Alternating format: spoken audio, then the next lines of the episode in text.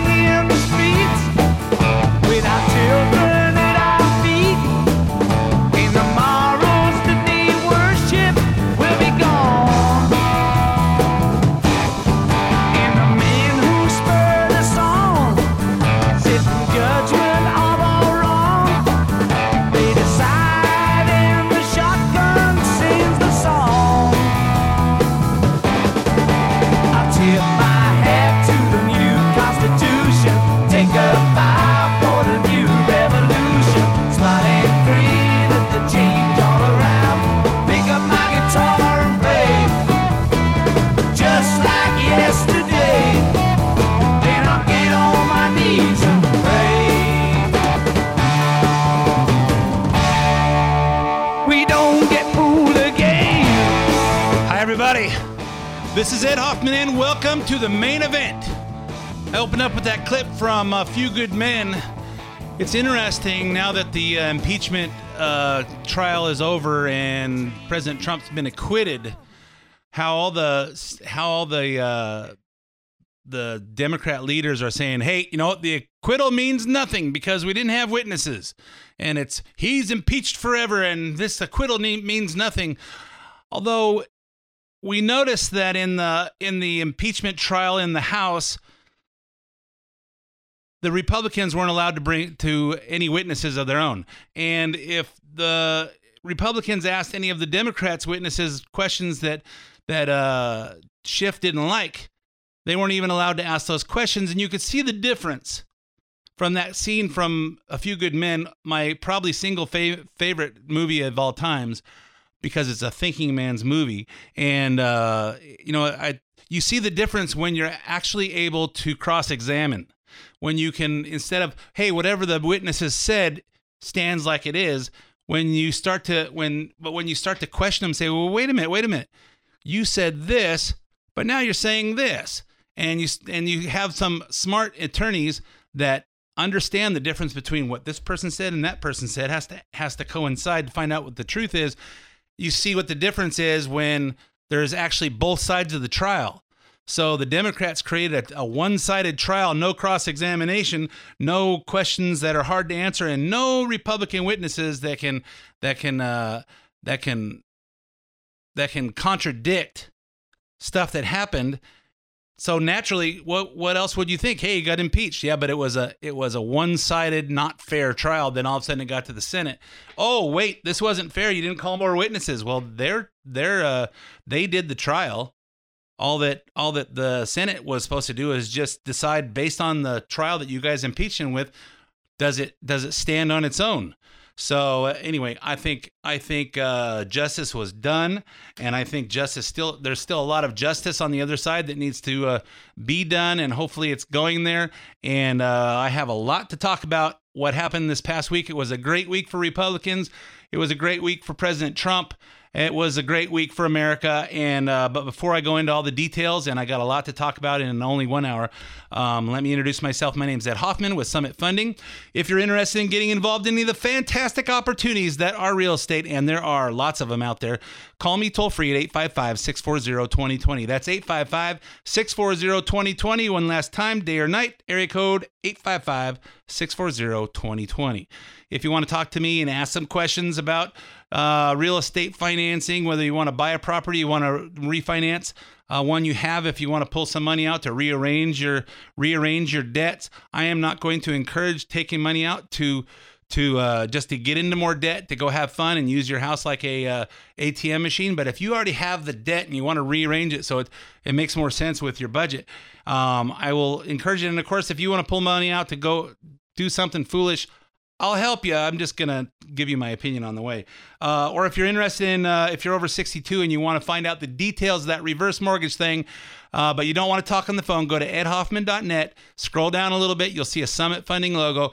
Click on it. That'll take you to my lending page, and you can put in as much information as you want me to have, and tell me how much information you want back. Eventually, if the information makes sense, we will talk on the phone or maybe face to face, but you'll hear back from either myself or one of my talented teammates, Eric Marquez, Aaron Fredericks, Cody Bradbury, or Brian Goodman, and we'll help you find the missing pieces to your real estate financing puzzle. If you hear something you want repeated, or if you want to share this show with somebody else, you can get the podcast also on edhoffman.net. Go to edhoffman.net, click on the menu, go to the podcast page, and you can get this week's show as well as several past shows.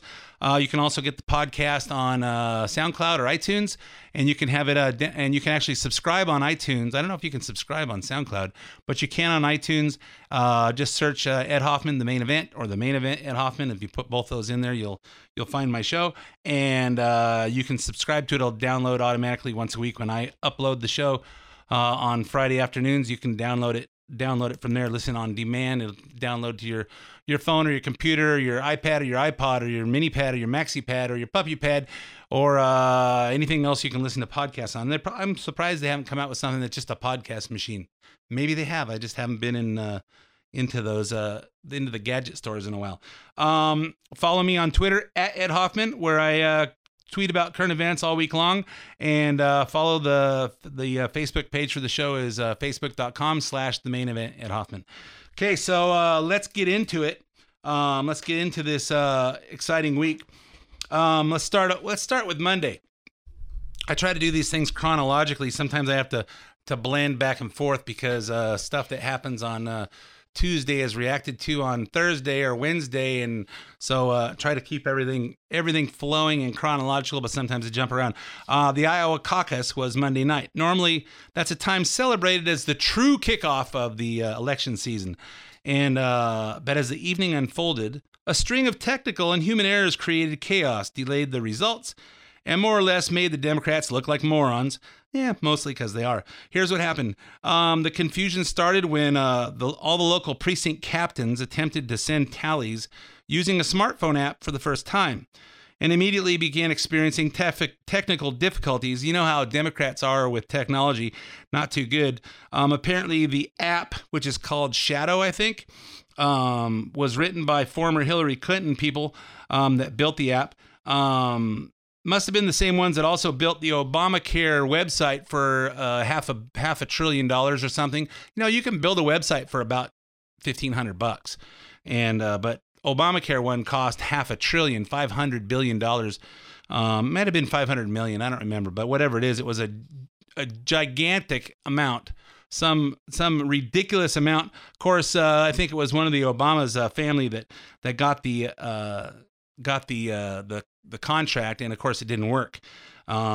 Same people that and those same people are working with the Buttigieg campaign. So I wonder why Buttigieg appeared to come out on top when it all came out. I don't know, but apparently there's still some stuff happening. So the precinct captains, since the technology didn't work, the precinct captains went to Plan B and called the Iowa Democratic Party directly through a hotline backup phone, which was quickly overwhelmed with calls. One precinct captain called Wolf Blitzer while he was on hold for an hour, resulting in this bizarre moment on live TV. Wolf, I have been on hold for over an hour with the Iowa Democratic Party. They tried to, I think, promote an app to report the results.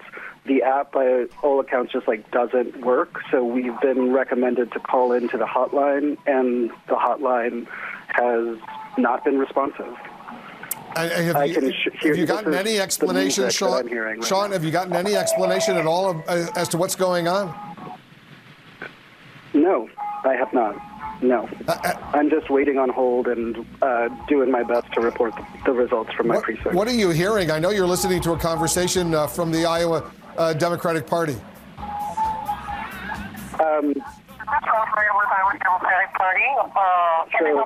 This is a real coincidence, Wolf. I just got off hold just now, so I've got to get off the phone to report the results. All right, go ahead and report your results. Can we listen in as you report them, Sean? Yep. All right, cool. Let's listen. All right. Okay, hi, hello? They hung up on me. What a moron. What a complete idiot. You know, these are the people that run the Democratic Party. What a complete, you've been on hold for something as important as this. You're the captain of the precinct and you're calling in your numbers. The whole country, the whole world is waiting to see these numbers.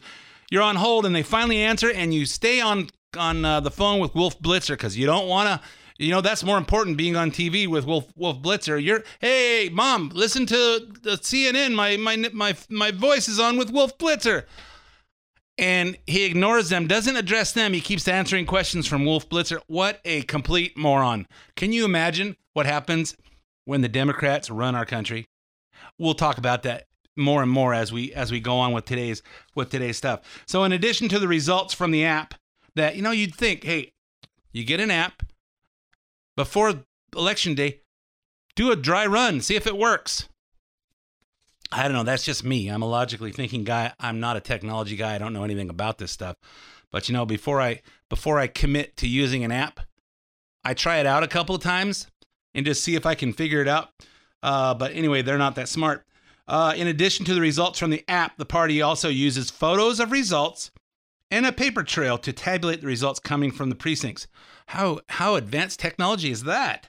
But as the precinct results came in, accuracy and quality check showed there were some inconsistencies with the reports. Does that mean somebody's messing with the numbers? Does that mean cheating? Can we agree it's time to get rid of the Iowa caucuses? Apparently, well, I don't know if we need to get rid of them, but it seems to me in 2012 there was some issue with who won the Iowa caucus for the Republicans, and they reported that Mitt Romney won it when, in fact, Rick Santorum won it. So I don't know. There seems to be some problems in Iowa. There seems to be some problems with people telling the truth in the Democratic Party. I can think of a whole bunch of races in 2018 that Republicans won. But when they recounted, they went way to the Democrats. Oh, we forgot these ballots that were in my trunk. So even CNN and MSNBC couldn't hide their embarrassment.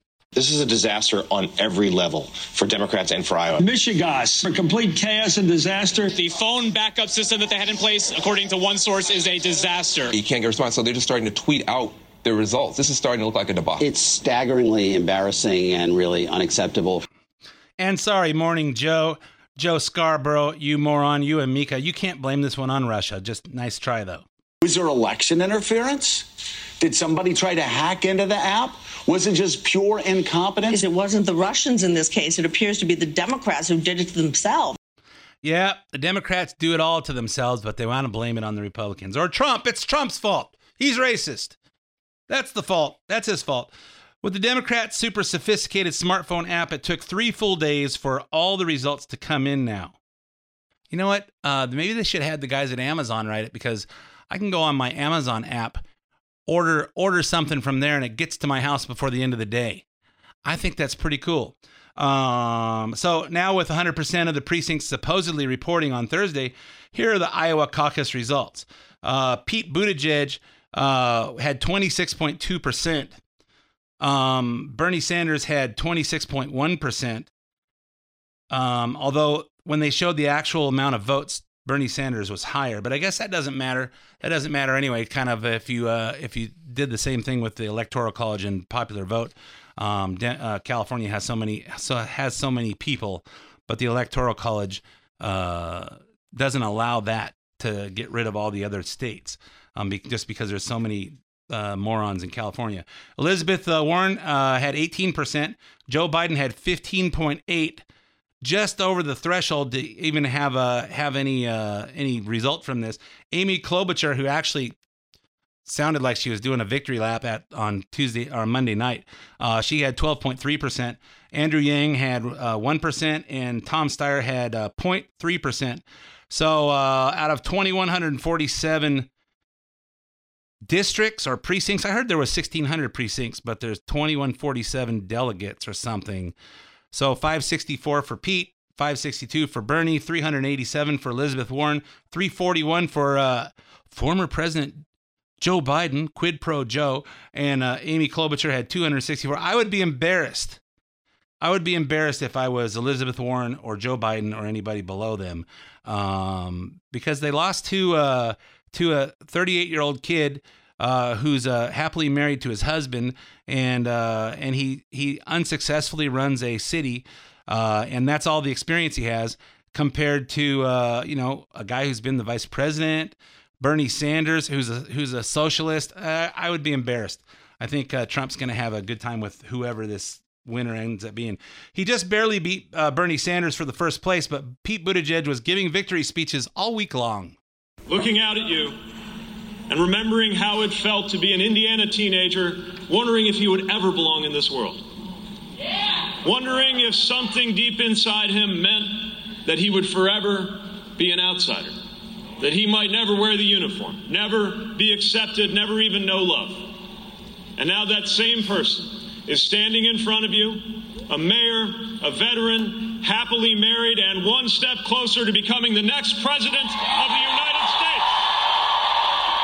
Yeah, he's a mayor of a city that hates him because they have race problems all there. He's a veteran. I think he was a supply clerk in the army or something like that. He didn't actually do frontline combat, and he's happily married to another guy. So and he's the front runner for the presidency. I don't think so. That's Iowa's one little piece. I don't think he's going to get very much support in the following states. But anyway, I know his polls are surging in New Hampshire, which happens on Tuesday. But we'll see. I don't think he's going to get anything past that. And I'm not sure there's anything victorious about coming in third, but Elizabeth Warren seems to think there is. And she dedicated that victory to all the illegals she apparently has working for her campaign. Yes, really. Tonight is for every undocumented, unafraid organizer and volunteer who proudly knocked on doors to let the world know that the path to progress runs through courage. Yeah, every undocumented and unafraid person who knocked on doors to say, hey, vote for Elizabeth Warren, Pocahontas. I don't see how she represents the United States, dedicating her third place victory to that. No wonder James Carville, also known as the Ragin' Cajun, is scared for the future of his party. This party needs to wake up and make sure that we talk about things that are relevant to people. We don't win elections because we talk about stuff that is not relevant. We had a great experience in 2018, and the day after, we started all this goofy stuff. I mean, we're like talking about people voting from jail cells. All right, we're talking about not having a border. I mean, I'm 75 years old. Why am I here doing this? Because I am scared to death. That's why. We got to decide what we want to be. Do we want to be an ideological cult, or do we want to have a majoritarian instinct to be a majority party? Yeah, it's pretty embarrassing, I would think, for the Democrats. I personally think it's wonderful. I think it's wonderful to see the Democrats going so far away from reality that the Republicans just look so good. So on Tuesday, the president delivered his fourth State of the Union this week, knocking it out of the park, or the chamber, with a speech that reminded Americans of the successes he ushered in the past few years. Let's play some highlights. He started his accomplishments on jobs and the economy. In just 3 short years, we have shattered the mentality of American decline, and we have rejected the downsizing of Americans' destiny. The unemployment rate for women reached the lowest level in almost 70 years, and last year women filled 72% of all new jobs added. We are advancing with unbridled optimism and lifting our citizens of every race, color, religion, and creed. The unemployment rate for African Americans, Hispanic Americans, and Asian Americans has reached the lowest levels in history. African American youth unemployment has reached an all-time low. You know what? You just can't argue with the facts. And life is getting better for everybody in this country since Trump's been in there. And just like last year, most of the Democrats made disgusted faces for the cameras, except for Rashida Tlaib and Ilhan Omar, our two Muslim Congress people that snuck into Congress because we will never forget. I don't know that we will never forget. I think some people in Minnesota and Michigan forgot, but they spent most of their night of the 90 minutes giggling with their phones like teenagers. In fact, one part of the speech that was so triggering to Rashida Tlaib that she just had to get up and leave the chamber. We have confirmed a record number of 187 new federal judges to uphold our Constitution as written. This includes 2 brilliant new Supreme Court justices, Neil Gorsuch and Brett Kavanaugh, and we have many in the pipeline. Even the mention of Brett Kavanaugh for me is a trigger. Just as a woman in America, the fact that he, rightfully was accused, I couldn't stand still and not do anything about it. And I needed to walk away from that. Yeah, you mean rightfully accused means someone accused him. And even though the evidence showed that no one could or would corroborate it, I guess it just proves he's guilty. And I just can't stand for that. So let's get back to the president. He talked about his accomplishments for our health care compared to the doomed Medicare for All plans of most of the Democrat candidates. Before I took office, health insurance premiums had more than doubled in just 5 years. I moved quickly to provide affordable alternatives. Our new plans are up to 60% less expensive and better. I've also made an ironclad pledge to American families. We will always protect patients with pre-existing conditions. The American patient should never be blindsided by medical bills. That is why I signed an executive order requiring price transparency. Many experts believe that transparency, which will go into full effect at the beginning of next year, will be even bigger than health care reform. But as we work to improve Americans' health care, there are those who want to take away your health care, take away your doctor, and abolish private insurance entirely. 132 lawmakers in this room have endorsed legislation to impose a socialist takeover of our health care system, wiping out the private health insurance plans of 180 million very happy Americans. To those watching at home tonight, I want you to know we will never let socialism destroy American healthcare. Hey, I'm all out of time for this half of the main event. Stay tuned for 5 minutes of weather, traffic, commercials, and sports, and we'll be back to discuss this and a lot more.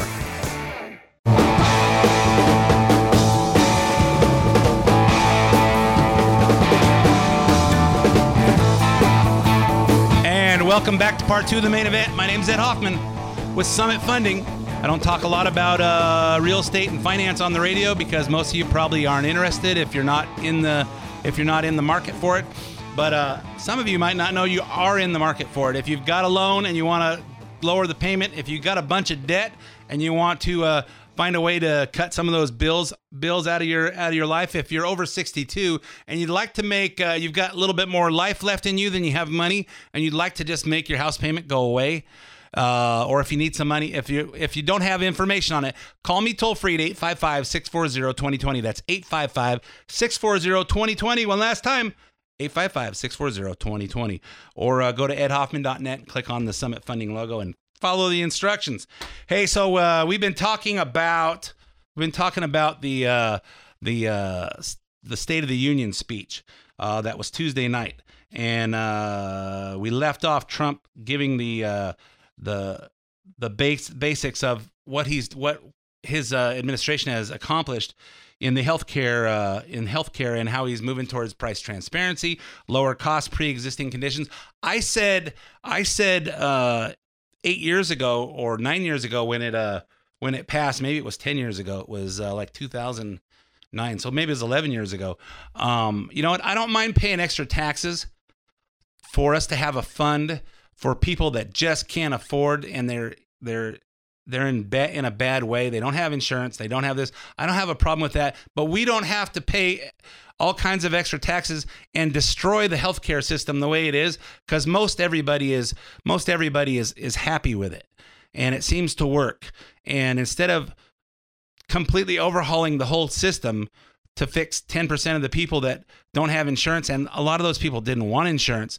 If we have a fund to take care of people that are in desperate need and have a problem, I don't have a problem helping people that can't help themselves. I have a problem destroying happy people's lives because there's a few people that may or may not want it or may or may not be able to get it.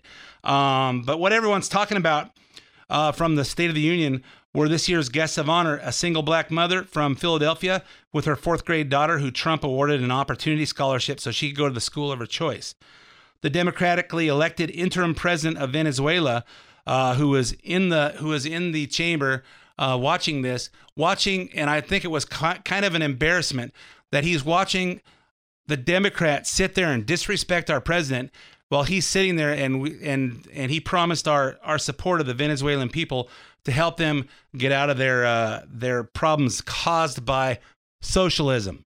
You know, several years ago, they were one of the richest countries in the country because of all their fuel reserves. And then the head of Venezuela decided to move things into socialism, and now the people are suffering over there, and now it's falling apart. And Trump promised our support for the people of Venezuela. There was a mother and son who lost the child's father to a roadside bomb in Iraq, thanks to Soleimani, who Trump killed last month. A California man whose brother was killed by twice deported illegal immigrant, and his brother was there, and he was crying when he brought up his name, and in making a point about the sanctuary city and the sanctuary state issues that are going on in this country, because the legal citizens are suffering because of it. And of course, our great governor of California is one of the culprits there. One of the last surviving Tuskegee airmen from World War II, and his great-grandson, who was there, introduced him that he wants to be part of the Space Force and working through school to become part of the United States Space Force. The parents of Kayla Mueller, who was killed by ISIS and tortured by al-Baghdadi, who Trump had killed last month, Last month, or the month before, late last year, the deputy chief of the U.S. Border Patrol, an Army veteran who overcame drug addiction, is now running his own contracting company. A child who was born at 21 weeks old. That's like 4.5 months early, and because of our medical technology, survived it. And although the Democrats want to authorize women who want to use abortion as contraception to be able to in the delivery room at 9 months to say, hey, that's not a baby in there, that's not a human being. But this one was born 4.5 months early and it survived. An Army family from Fort Bragg who reunited with their deployed husband and father during the speech, and Democrats wouldn't even they just sat down and did that, and just disrespected everybody, and of course Rush Limbaugh, who's been just recently diagnosed with advanced lung cancer, who was given the Presidential Medal of Freedom by the First Lady, and of course the Democrats are scoffing at that, but it seems to me that.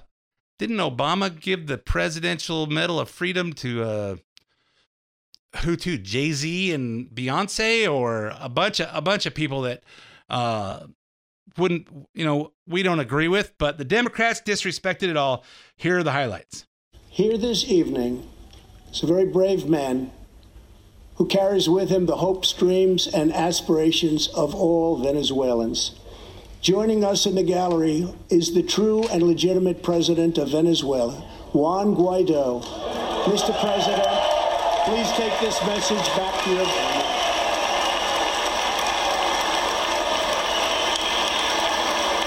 family. Socialism destroys nations, and earlier today, I pinned the stars on his shoulders in the Oval Office. General McGee, our nation salutes you. I am pleased to inform you that your long wait is over.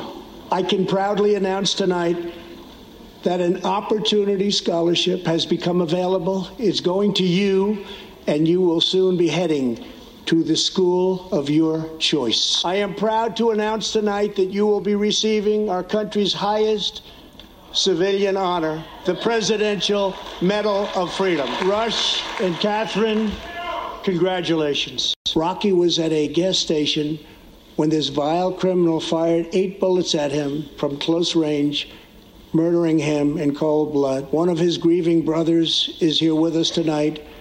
Jody, would you please stand? Jody, our hearts weep for your loss, and we will not rest until you have justice. Sergeant Haig now rests in eternal glory in Arlington, and his wife Kelly is in the gallery tonight, joined by their son, who is now a 13-year-old, and doing very, very well. To Kelly and Gage, Chris will live in our hearts forever. Tonight we have a very special surprise.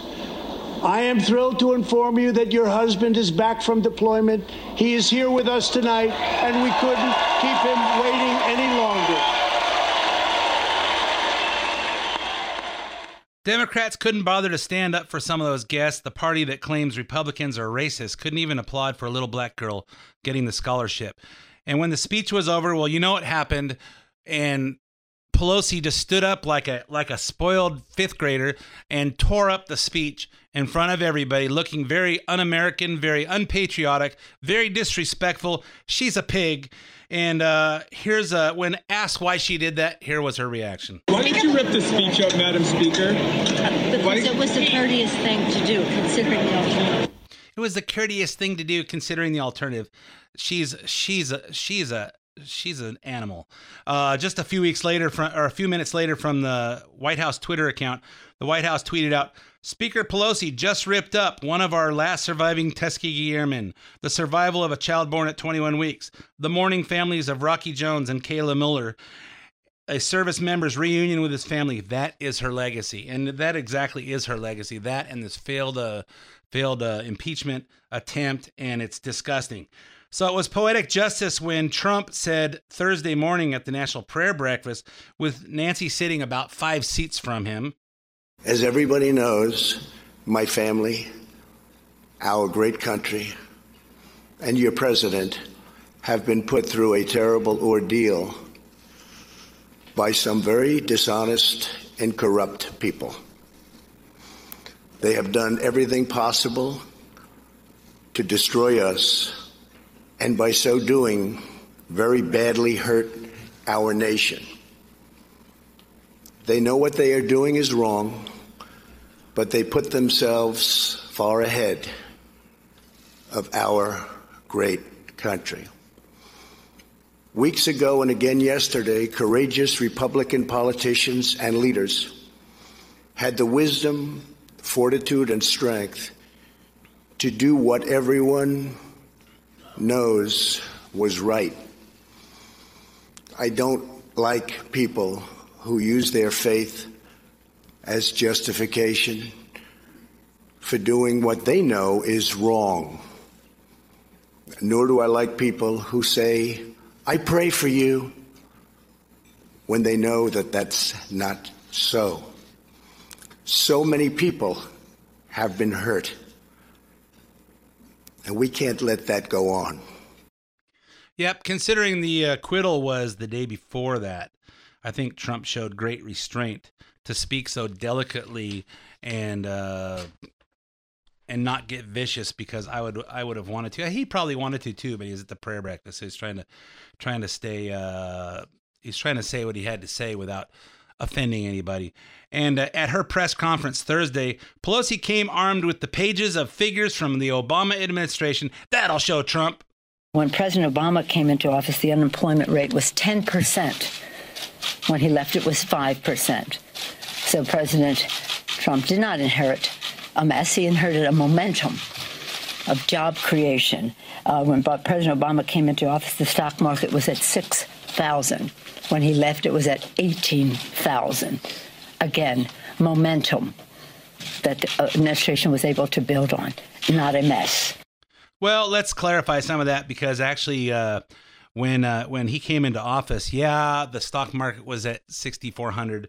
And because it just had a stock market crash, because a couple weeks earlier it was at 16,000. So, and uncertainty makes the stock market crash because people get nervous about what's going on. And the financial system, the economic system, had just melted down because of the subprime mortgage crisis that was created by Christopher Dodd and and Barney Frank and their conflicted relationship with the gay lover of Barney Frank at Fannie Mae, and something that should have put him in jail for all the money that was lost.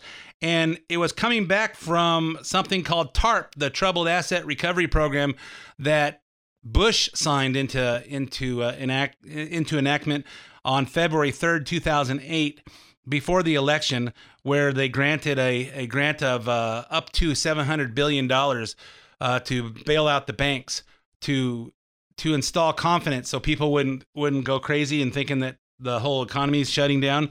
And half of it was dispersed in Trump's administration. The other half came in after Obama was in office. And so it was bouncing back from that. Plus so anyway, it's bouncing back from that. Let's go to our next point. During the 8 years of President Obama's presidency, he reduced the deficit by $1 trillion. Instead, this administration is increasing the $1 trillion. And, of course, with their tax cut, their tax scam for 83% of the benefits going to the top 1%, they increased the national debt by $2 trillion. And therefore, they tried to supposed to pay for itself, but instead they went to Medicare and Medicaid to try to pay for that. Okay, where Nancy is trying to color the facts. If the national debt went up $2 trillion, understand that President Trump spent $2.5 trillion rebuilding our military. So actually, we went to $2.5 trillion plus the money that's spending on the wall, plus the tax cuts. And we're net $2 trillion in the hole. But remember, we got something for that. We got a rebuilt military. We got 500 miles of the 2,000 mile fence wall built. You got all these jobs because he cut the taxes to the corporations that created the jobs. He didn't spend the money like Obama did. $10 trillion in debt in 8 years. giving it away on EBT cards, giving it away on free phones, giving it away on to companies like Solyndra, run by his brother-in-law, that took $500 million and then just filed bankruptcy, giving it away to all this stuff. And all he did was give it away. Hey, how about cash for clunkers? We're going to give you $4,500 for your car when you trade in to buy a new car. He didn't preface it by saying you have to buy an American car. He just gave it away, didn't have any thought process that where do we want to stimulate the economy? Oh, let's have everybody buy Toyotas and Hyundais and all these foreign cars. Ah, yeah, but they're built here. Yeah, but all the profits go to a Japanese country or a company or a Korean country. Okay, they leave all those little details out. Trump's bringing private sector jobs back. Let's go to the next point.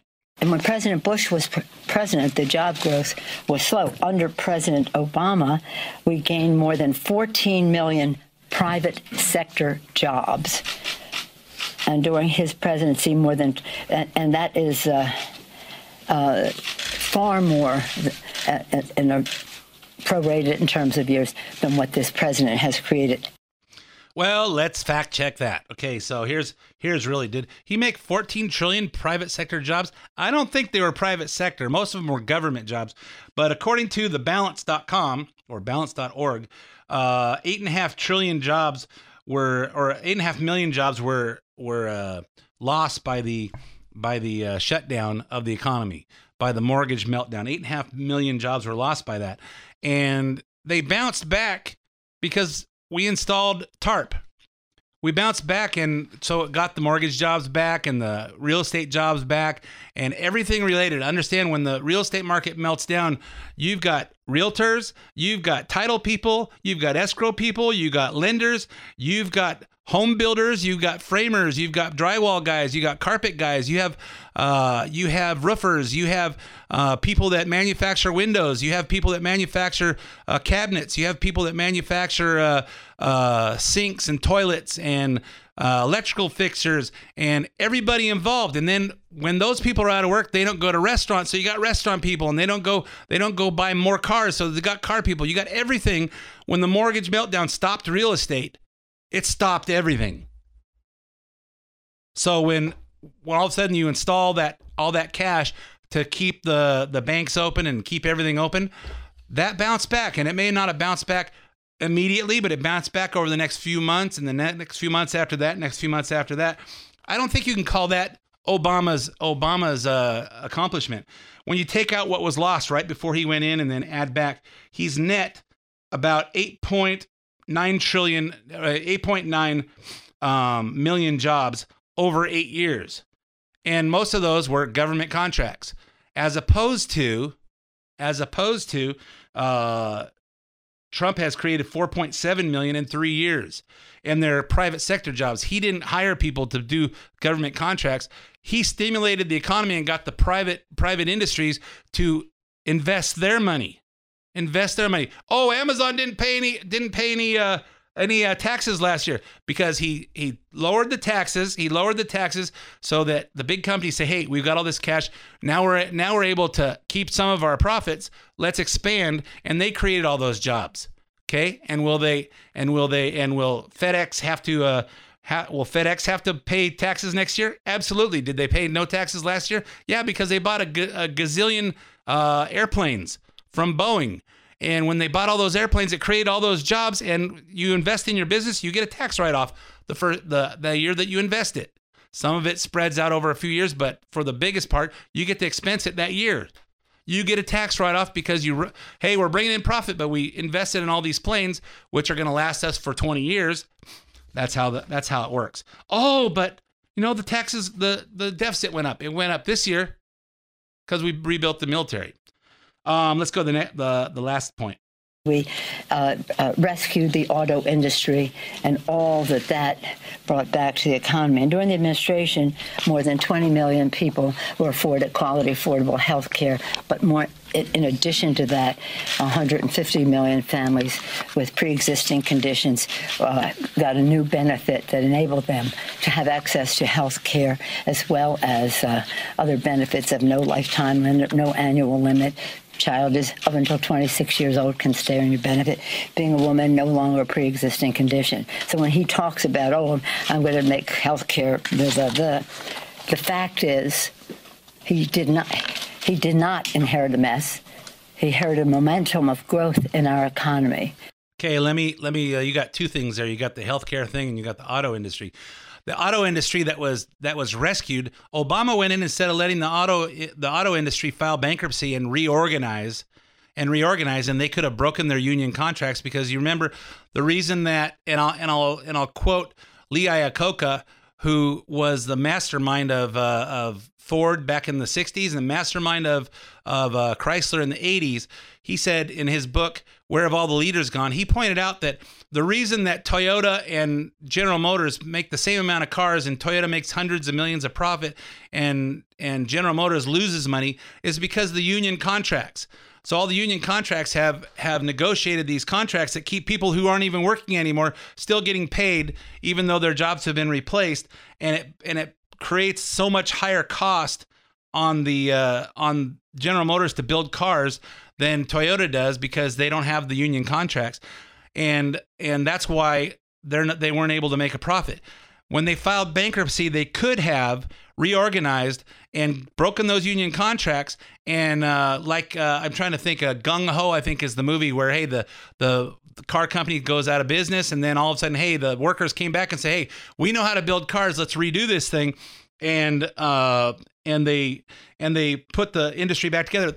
The American people could have done that. The American auto worker could have done that, but instead, Obama gave 55% control to the United Auto Workers, which are the people that created the problem in the first place. Okay, because stupid is as stupid does. Okay, and then on the healthcare, hey, they created this, and kids can stay on their health insurance, their parents till they're 26. Kids don't ever use their health insurance, hardly ever, and basically destroyed healthcare for people that had healthcare and health insurance. So it's Obama did this, Obama did that. Obama was a mess. He messed up everything. And if for anybody who thinks that Obamacare was a success, all those people that think that haven't used any health care. He created health insurance. He didn't create any health care, because health care is a completely different thing, and it's harder and harder to get any. So let's go on to Trump's acquittal on Wednesday. After 5 months of repetitive hearings and pointless investigations, the Senate acquitted President Trump on charges that he abused his power and obstructed Congress. As predicted, the votes fell short of the two-thirds margin that would have been needed to remove him from office, coming down almost entirely along party lines, with all Democrats voting guilty on both charges and the Republicans voting not guilty on obstruction of Congress. There was one Republican that broke with the party to vote Trump guilty of abuse of power, and you know who that is, the famous turncoat Mitt Romney. I take an oath before God as enormously consequential. I knew from the outset that being tasked with judging the president, the leader of my own party, would be the most difficult decision I have ever faced. I was not wrong.